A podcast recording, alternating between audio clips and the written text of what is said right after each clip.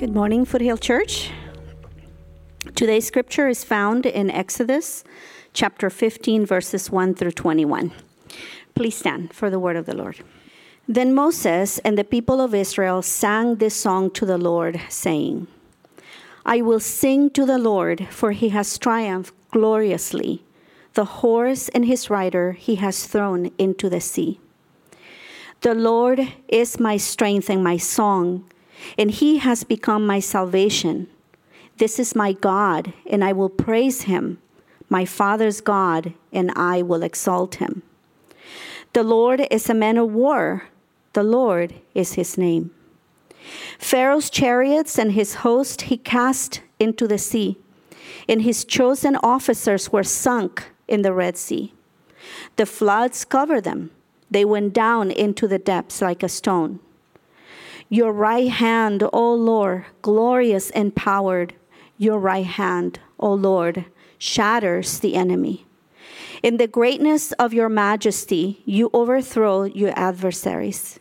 You send out your fury, it consumes them like stubble. At the blast of your nostrils, the waters piled up, the floods stood up in a heap, the deeps congeal in the heart of the sea. The enemy said, I will pursue, I will overtake, I will divide the spoil. My desire shall have its fill of them. I will draw my sword, my hand shall destroy them. You blew with your wind, the sea covered them. They sank like lead in the mighty waters. Who is like you, O Lord, among the gods? Who is like you, majestic in holiness, awesome in glorious deeds, doing wonders? You stretched out your right hand, the earth swallowed them. You have led in your steadfast love the people whom you have redeemed. You have guided them by your strength to your holy abode. The peoples have heard, they tremble. Pangs have seized the inhabitants of Philistia. Now are the chief, chiefs of Edom dismayed. Trembling ceases the leaders of Moab. All the inhabitants of Canaan have melted away. Terror and dread fall upon them because of the greatness of your arm. There are still a stone. Till your people, O Lord, pass by, till the people pass by whom you have purchased. You will bring them in and plant them on your own mountain the place, O Lord, which you have made for your abode, the sanctuary, O Lord, which your hands have established. The Lord will reign forever and ever. For when the horses of Pharaoh with his chariots and his horsemen went into the sea, the Lord brought back the waters of the sea upon them, but the people of Israel walked on dry ground in the midst of the sea. Then Miriam, the prophetess, the sister of Aaron, took a tambourine in her hand, and all the women went out after her with tambourines and dancing.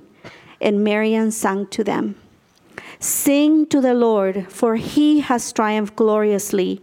The horse and his rider he has thrown into the sea. This is God's word. You may be seated. Well, good morning, everybody. Good to see you all here again. Uh, we were gone the last couple of weeks. Uh, last week, Michelle and I celebrated 32 years of marriage, and so we were out for that. And yeah, so thank you. Uh, and then before that, we were out at Story Church. Uh, I was preaching, and just uh, God's doing some great things out there. But it's good to be back with you this morning, and as we open the Word together. So. Um, this week, my family and I finally get to uh, fulfill a vacation we were trying to take for a few days to go to Yosemite back in October because of COVID. We couldn't go, uh, but we get to go. We get to go this week uh, for for a few days. How many How many of you have been to Yosemite? Raise your hand. Right. And how many of you have driven through Tunnel View and you pop out on the other side and there's El Cap and there's uh, the, there's there's Half Dome. Anybody seen this? You all seen this? Right. It, it's it's breathtaking. Right. it's one of those views you just don't forget. You almost feel this impulse. You have to pull over and just take it in. It's like you've come through and you're in Narnia. You're in some sort of enchanted land that you find yourself in. How many of you have been to the Grand Canyon and stood and looked out and seen the grandeur of this? How many of you have been to the Redwood Forests? And you've seen these massive trees. And I'm telling you all this because I want to predict something about you in that moment, whether it was the Grand Canyon or Yosemite or, or the Redwood Forest or all three, you were probably standing there and thinking something, in, in addition to everything else you're thinking, like, I wish so and so could see this with me. Or, or when you got back, you thought, I've, i mean, uh, every chance I got, I had to tell somebody about what I saw. I needed to show them pictures. I needed to go ahead and let them know how amazing this thing is that I was able to witness. C.S. Lewis, in his book Reflections on the Psalms, has this very famous quote. Let me uh, read it with me here. He says, I think we delight to praise what we enjoy because the praise not merely expresses, but completes the enjoyment. It is its appointed consummation. It is not out of compliment that lovers keep telling one another how beautiful they are. The delight is incomplete till it is expressed. It is frustrating to have discovered a new author, and might I add, a movie or TV show, and not be able to tell anyone how good it is. To come suddenly to the turn of a road upon some mountain valley of unexpected grandeur, and then to have to keep silent because the people in your car eh, with you care for it no more than for a tin can in the ditch. To hear a joke and find no one to share it with. You ever been there? You ever felt that impulse like, I've got to tell somebody about this amazing thing that I've encountered? I just saw this movie, you got to hear about it. I just saw this TV show, I just saw this picture, I saw something, and now I have to consummate, I have to, I have to complete my joy by telling you about it. Like we're wired this way. Um, like, like I feel this all the time. Ask my kids the dinner table. I would have read a book and I'm coming, you guys got to hear this. I got to tell you about this thing that I'm reading or this thing that we enjoy. We all do it. We need to complete our joy by expressing the praise that's inside of us, right? In other words, these great moments demand great praise. You ever notice this? Great moments demand great praise. I mean, it's the touchdown in the Super Bowl that changes it. It's the World Series, you know, walk off home run, and oh my goodness, that changed. It's the buzzer beater. And what happens? We strike up the band, the fight song plays, the parades, we dance for joy, we sing in these amazing moments of joy. Um, we were wired to praise. And we were wired, Christian especially, to praise when it comes to our salvation. Let me just suggest something.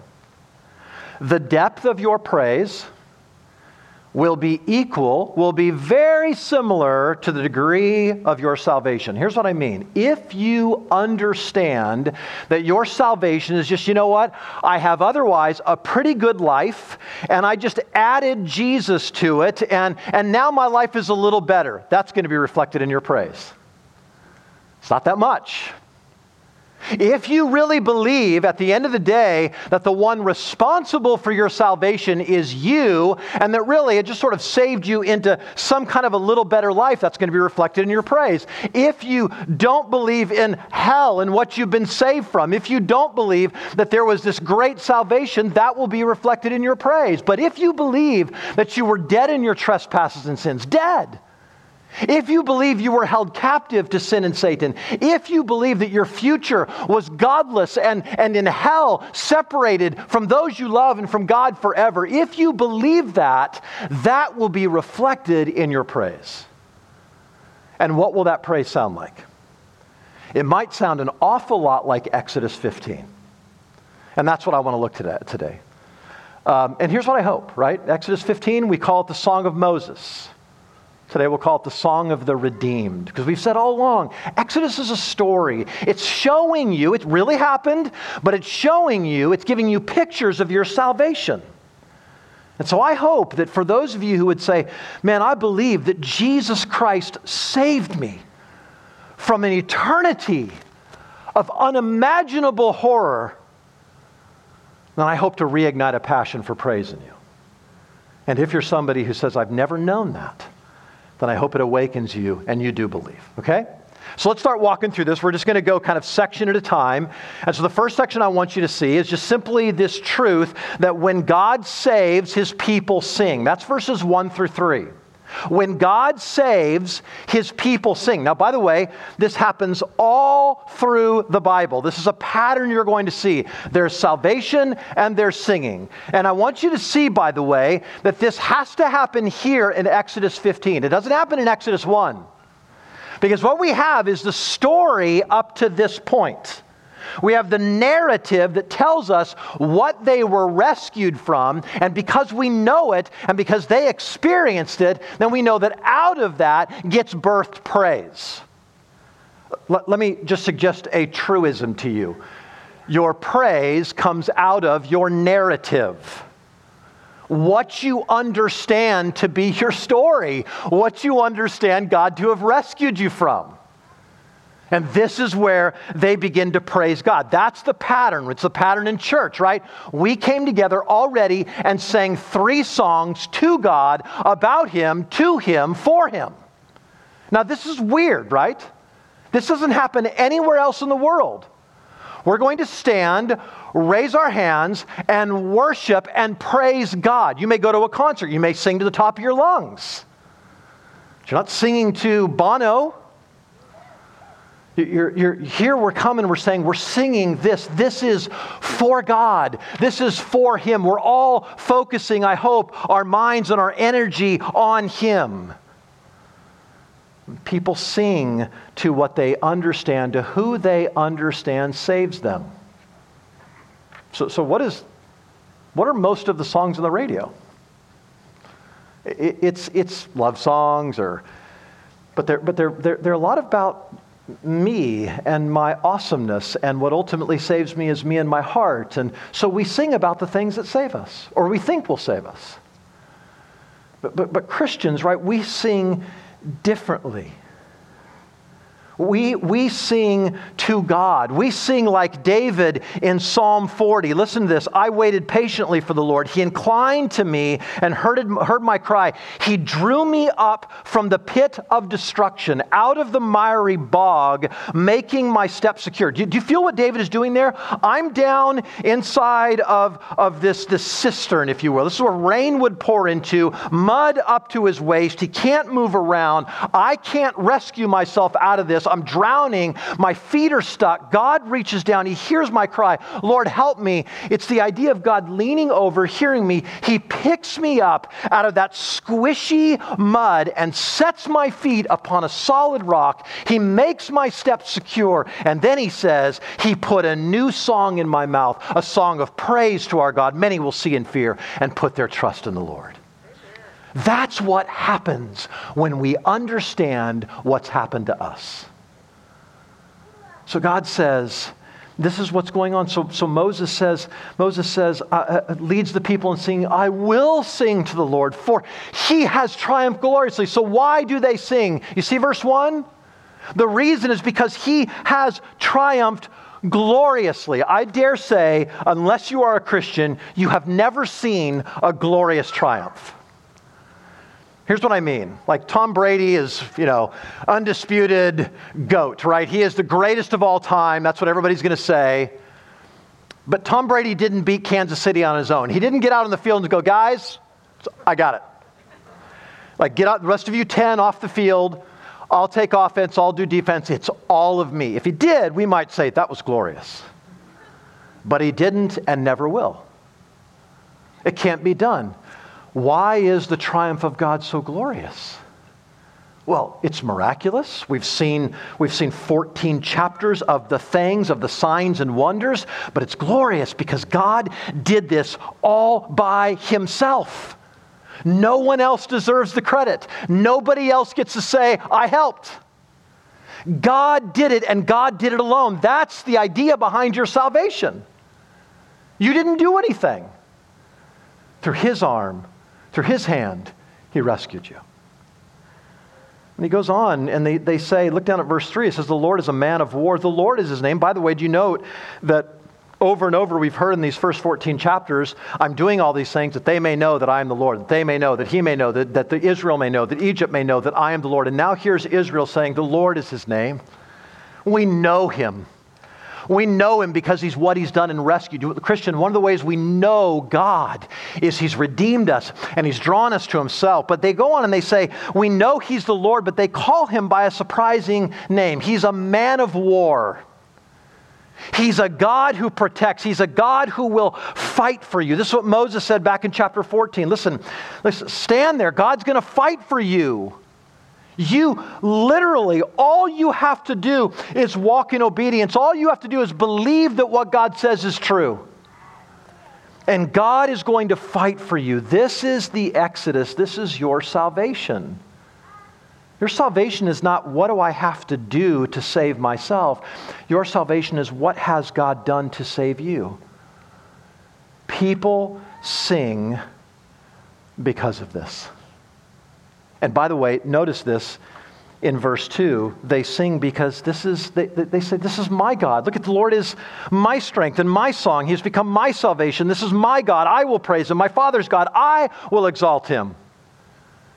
So, so, so this has become a personal thing. Look, look at some of the things we're very intentional about here at Foothill is we want to make sure that when we sing songs of praise, yes, there are very many times when we will sing our God and we'll lift up our praise together, but there are other times when it's appropriate to say, My God and my salvation. Jesus loves us and Jesus loves me.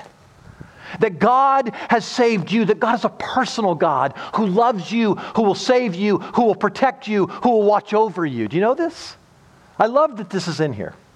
Yes, this is a song of Moses, it's the song of Israel, but it's the people saying, at the same time they're saying, this is what God has done for us, they're saying, it's my salvation. The salvation of God has become personal uh, to me. That's the first thing. God saves and his people sing. The second thing I want you to see is that God defeats impossible enemies. Now, I'm not going to read it all over again, but look at verses 4 through 10. Let me just draw your attention to verse 4. Verses 4 through 10 is all about the vanquishing of the enemy of Egypt and, and, its, and its forces uh, and how God does it. But notice verse 4. He says, Pharaoh's chariots and his hosts, that's his army, he cast in the sea, and his chosen officers were sunk in the Red Sea. Let me just say this. Here's what's happening there. This is, this is the Egyptian version, you know, uh ancient Near Eastern version of SEAL Team 6, right? This is, this is the special forces. This is the elite forces. This is the machine of war going against a slave people who have nothing. They cannot fight for themselves. They are facing an impossibility. Pharaoh is doing his worst. And what does God do? He rescues them. But listen, here's the principle Satan does his worst to you. Right? Some of you go, man, I feel buried under a mountain of sin. Some of you say there is a loved one or a father or a mother or a child that seems to be ensnared. And there are impossible. There are things that in our current age just feel like, how in the world do we extricate ourselves? We have some friends. Let me just tell you, I'm, I will not give you their names. We have some friends, dear friends, that, that, that were, were, were great friends to Michelle and I when we were young, a young couple. Our kids kind of born around the same time. And their boy has told them in the last few months that he has rejected his faith, he has rejected them as his mom and dad, and has rejected his gender and is now transitioning to be a woman. Now, doesn't that feel impossible? Doesn't that feel like, man, he is, he is ensnared by something we feel powerless to fight against? And, and that would all be true if it weren't for God. See, see, Satan knows how to bring out the big guns. He knows how to bring out the machine of war. He, he knows how to push all the right buttons, fire all the right bullets, and what happens? It seems like he's going to win except for God. Now, notice this. Watch how God wins. Look down at verse 8. At the blast of your nostrils, the waters piled up. Verse 10 You blew with your wind, the seas covered, they sank like lead in the mighty waters. Now, let me give you a 25 cent theological word. anthropomorphism. Okay, you don't have to write it down. It simply means giving human attributes to God. That is, that God is spirit. God doesn't have a nose or hands or feet, and yet the Bible's going to talk, to, talk about him like that. But, but, but what does it say? It says the Lord blew with his nostrils. So, so God doesn't have a nose, but what point is being made? Well, think about blowing with your nostrils, sneezing, you know, just like blowing your nose. Okay, if anybody tried to ever blow out your candles on a, on a birthday cake with your nose, I probably shouldn't do it. Nobody's going to eat it but you probably can't do it. And, and if you, even if you can, oh, you don't know my nostril power, Chris. Even if you can, I, I defy you to get a bowl of water, blow your nose as hard as you can, and see if the waters will pile up. How hard does, does air come out of your nose? Here, I think, is the image God humps, and the waters part. Do, do you hear what's happening here? It's effortless. It takes God no energy. God speaks and worlds come into existence. Do you understand? This is what he's saying. Israel, what seems impossible to you, Foothill Church, what seems impossible to you is nothing for God. He is the God of the impossible. He's the one who calls into existence things that don't exist. He's the one who resurrects from the dead. He's the one who gives sight to the blind. He's the one who makes the lame walk. He's the one who makes the deaf hear. He's the one who pulls out a heart of stone and puts in a heart of flesh over and over and over. Listen, like, like do, you, do you think you ask God for big enough things? Like, this is the God we serve. My friend's child is not too far gone if God steps in. Do you, do you believe this? This is the power of God. He defeats impossible uh, enemies. Well, let's keep going. Number three, God is incomparable. So, so look, at, look at verse 11. Who is like you, O Lord, among the gods? What's the answer? No one, right? It's a rhetorical question. There's nobody like God. There's no one. There's not an angel or principality or power. There is not a demon or despot or dictator. There's not a president or prime minister or premier. There is no one like God. Which means I heard somebody say this year, this week, uh, uh, all of us, all of us have a conception of God that's too small. Like, I don't care how high your theology of God is, it's too small. Here's what I mean none of us are going to stand before God someday and go, yep, that's what I expected. that's about what I thought it was, or, or worse, kind of disappointing, because he's not quite what I thought he would be. When people encounter God in Scripture, they, they fall on their feet they tremble, they're terrified, they, they pass out. Like, this is the God we're talking about. There is no one like him. No one has an accurate view of God. So he's saying there's no one like you, right? There's, there's, there, you are majestic in holiness. See that in verse 11? The idea is holiness. You are set apart. You're in a class by yourself. There's, you are incomparable. You are utterly unique. I mean, verse 12 says, You stretched out your hand and the earth swallowed them. This is what God does. This is how he vanquishes. He humps with his nose. He just simply opens his hand. He speaks and done. There's no one like God. God is unique. God is incomparable. God is in a class all by himself. There again. Like, do we believe in a God like this? Like, some of you are facing impossible odds financially, physically, emotionally, psychologically. There's no one like God. And this is, goes along with what I said earlier. This is the God who can vanquish impossible enemies. Number four, look at this. God redeems his people. So go down to verse 13. You have led in your steadfast love, I love this. He doesn't just redeem us, but he does it out of love. The people whom you have redeemed, you have guided them by your strength to your holy abode. And then he goes on to talk about how he does it. I want to look at that in a second. But, but look at redeemed simply means to be bought back. It means that the ownership changes. So, so your ownership, if you will, they were, Egypt was slaves of Pharaoh. They are now servants of God, right?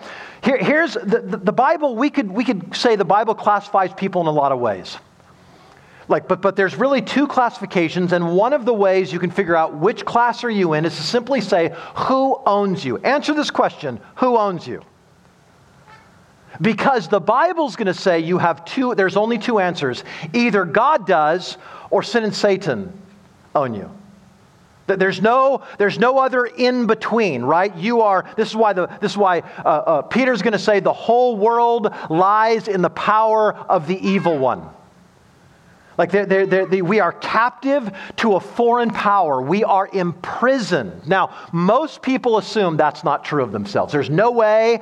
No one owns me. I do what I want. I am utterly free. I have freedom. You Christians are the ones who don't have freedom because I get to do whatever I want. But you don't. You don't get to do whatever you want. You are held captive, right? If you could do whatever you wanted, now follow me here, you could follow your heart with no consequences. You could do everything that comes into your heart. You would be utterly free and there would be no bad consequences. But that simply isn't true. Listen, abandon yourself, give in to all your desires, do everything you want, and I promise you, there will be a trail of bodies behind you. There will be utter destruction at your feet. Hitler followed his heart. Osama bin Laden followed his heart. Every abortion clinic in the nation and the world follows their heart. So you're not free. This is why Paul's going to say in Romans chapter eight, uh, 7, I'm sorry, 6, he says, For when you were slaves of sin, you, you, were, you were free in regard to righteousness. You didn't have to do righteousness. Then he goes to say, But what fruit were you getting at that time from the things of which you are now ashamed? For the end of those things is death. Death. But then he goes on to say, But now that you have been set free from sin and have become slaves of God, the fruits you get leads to sanctification and its end, eternal life. But you're not free. See, see, someone is going to suffer for every sin you've ever. You, you may not see the consequences right now, and so you think you're free, but they're there. And someone's going to suffer. It's either you or it's Jesus. Right? This is, this is the answer, right? Outside of redemption, you're a slave to forces beyond your control right? That, that, that, that, that you basically are inside a prison. And if you can conceive of the prison, it's a prison with 500 foot walls, and there's concertina at the bottom, of the top, and all the way. There's no climbing that wall. And there's armed guards, and there's dogs monitoring it, and there's cameras, and there's no getting out. It is a fortress. And you think you're free because you're not in solitary confinement. You think you're free because they let you out in the yard. And you can eat out there, and you can play games out there and you can interact with people out there. But I promise you, try to get out on your own, and you'll be beaten mercilessly. Try to rescue yourself, and the enemy will beat you down. You'll never get out on your own. You are helpless. Your only hope is what? Your only hope is a deliverer, a rescuer, a redeemer who will step in, who will subdue the guards, who will reach in on his own power, grab you, rescue you, and deliver you from the domain of darkness into the kingdom of his beloved Son. And when that happens, you'll worship. You'll understand something like you've never. He will see that he's broken the power of canceled sin. He set the prisoner free. Christian, do you remember when God did that for you? You should. And maybe you say, well, I was very young when that happened to me. It doesn't make it any less true. Just because you didn't know the horrible consequences of sin doesn't mean that there wasn't a point in time when you were a slave, you were a slave child, and God reached down in your childhood and through the power of his Holy Spirit regenerated you. And if he had not done that, you would still today be a slave of sin. But now notice what God does here. Let me just point something out really quickly. Look at verses 13 through 15 and kind of just let your uh, eyes fall on all those verses there through 17. You're going to see how he talks about events. Here, here's what you need to know. The, the, the, song sings about events in the future as though they're in the past. Okay, so, so for example, look at verse 13. You have led in your steadfast love people who you have redeemed. Okay, verse 14. The peoples have heard, past tense. They tremble. Pangs seized the inhabitants of Philistia. They're not there yet. Now are the chiefs of Edom, Edom dismayed. They haven't met the chiefs of Edom. The trembling seized the leaders of Moab. All they have, the inhabitants of Canaan, have melted away. If you're reading the NIV, they're going to have these in the future tense. The ESV has done it right. It's grammatically in the past tense, but here's what's happening. There's a, there's a, a, a grammatical term, we don't need to, you don't need to know this, simply this that when God speaks about the future, he can speak about it so certainly that it's like it's in the past. This is things from God's point of view. Let me show you an example of this. Do you know how God talks about your salvation if you are a follower of Jesus? He says this We know, this is Paul, we know, Romans chapter 8, we know that for those who love God, all things work together for good for those who are called according to his purpose. Now listen to this. For those whom he foreknew, he also predestined, past tense, to be conformed to the image of his son, that he might be the firstborn among many brothers. And those whom he predestined, past tense, he also called, past tense. And those whom he also called, he also justified. And those whom he justified, he also glorified. He's talking about heaven now. Paul wrote that before any of us in here, if you're a Christian, became a Christian but so certain that it was going to happen that he can speak about it in the past tense. This is what God does. He redeems his people, he saves us. And when he does it, it's certain. But lastly, just look at this. God reigns forever. You see that in verse 18? The Lord will reign forever and ever, which means he's sitting on his throne. The song ends with a promise it will never change. Nothing God has done can ever be taken away from you because he's never going to be taken off of his throne. He's never going to be usurped by an earthly power. Listen, Joe Biden will serve a maximum of eight years. If Trump gets reelected, he can only go four more. If a dictator is in power, maybe he can serve for life. Every one of them have term limits. God reigns forever. God is reigning now. He will reign forever and ever, and of his kingdom there will be no end. Now, by the way, notice this. If you read that, that song again, you'll notice no credit is given to Moses. Here's this man of God. No credit's given to anybody except God. It is a song to God, about God, for God. God, you did this. You did it alone. You did it all by yourself. That's what your salvation is, Christian. Do you know this? I dare say you will not worship at the depths that God wants you to worship until you realize you had nothing, and I mean nothing, to do with your salvation. That God, of His own accord, decided, I'm going to rescue you, and now I'm pulling you out. That's when a new song comes into your mouth. In fact, if you want to know how this whole thing ends, go all the way back to Revelation chapter 15. So we might say the song of the redeemed, the song of the, of the whole uh, history of redemption. We could say it's a musical. And here's the last number, chapter 15 of Revelation, verse 2. And I saw what appeared to be a sea of glass mingled with fire, and those who had conquered the beast and its image and the number of its name standing beside the sea of glass with harps the, uh, of God in their hands. And they sing the song of Moses the servant of God, and the song of the Lamb. These are the same thing, saying, Great and amazing are, you, are your deeds, O Lord God Almighty. Just and true are your ways, O King of the nations. Who will not fear, O Lord, and glorify your name? For you alone are holy. All nations will come and worship you, for your righteous acts have been revealed. God, we're going to worship you for the rest of all time because of what you've done for us. This is the song of Moses. This is the song of the redeemed. Christians, it's good for us to sing. It's good for us to lift our voice and say, Look at what God has done. To remember to complete our enjoyment of God by worshiping Him for His goodness. Great moments demand great praise. When God saves, His people sing.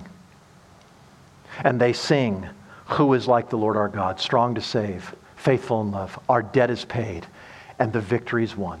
The Lord is our salvation. Amen. Bow with me and pray. Father, we love you. And we thank you because you have saved us. For those of us who can claim that and know that to be true, God, we, we recognize that. And Lord, I pray that you would reignite a passion. You'd, you'd reignite an awareness, God, that we remember that we have been saved. And for those, God, who have not yet been, Lord, and they see what you do, how you will utterly vanquish enemies. God, maybe if not in this life where we may not see that, you will in the life to come. We may go through years, as it were, of bondage in a world still serving you, knowing there's coming a day, Lord, this is a paradigm of our life. There's coming a day when we will say, We will sing unto the Lord, for he has triumphed gloriously every enemy that pursued us has been vanquished. And now the victory is won because the Lord is our salvation. God, we love you for that. And may that be true for every person in this room, every person listening to my voice, that God, today would be a day of salvation where they would know that. They would be saved. And they would be able to sing the song of the redeemed with Moses and Israel and people throughout the ages. We love you, Lord. We thank you. And we ask this in Jesus' name. Amen.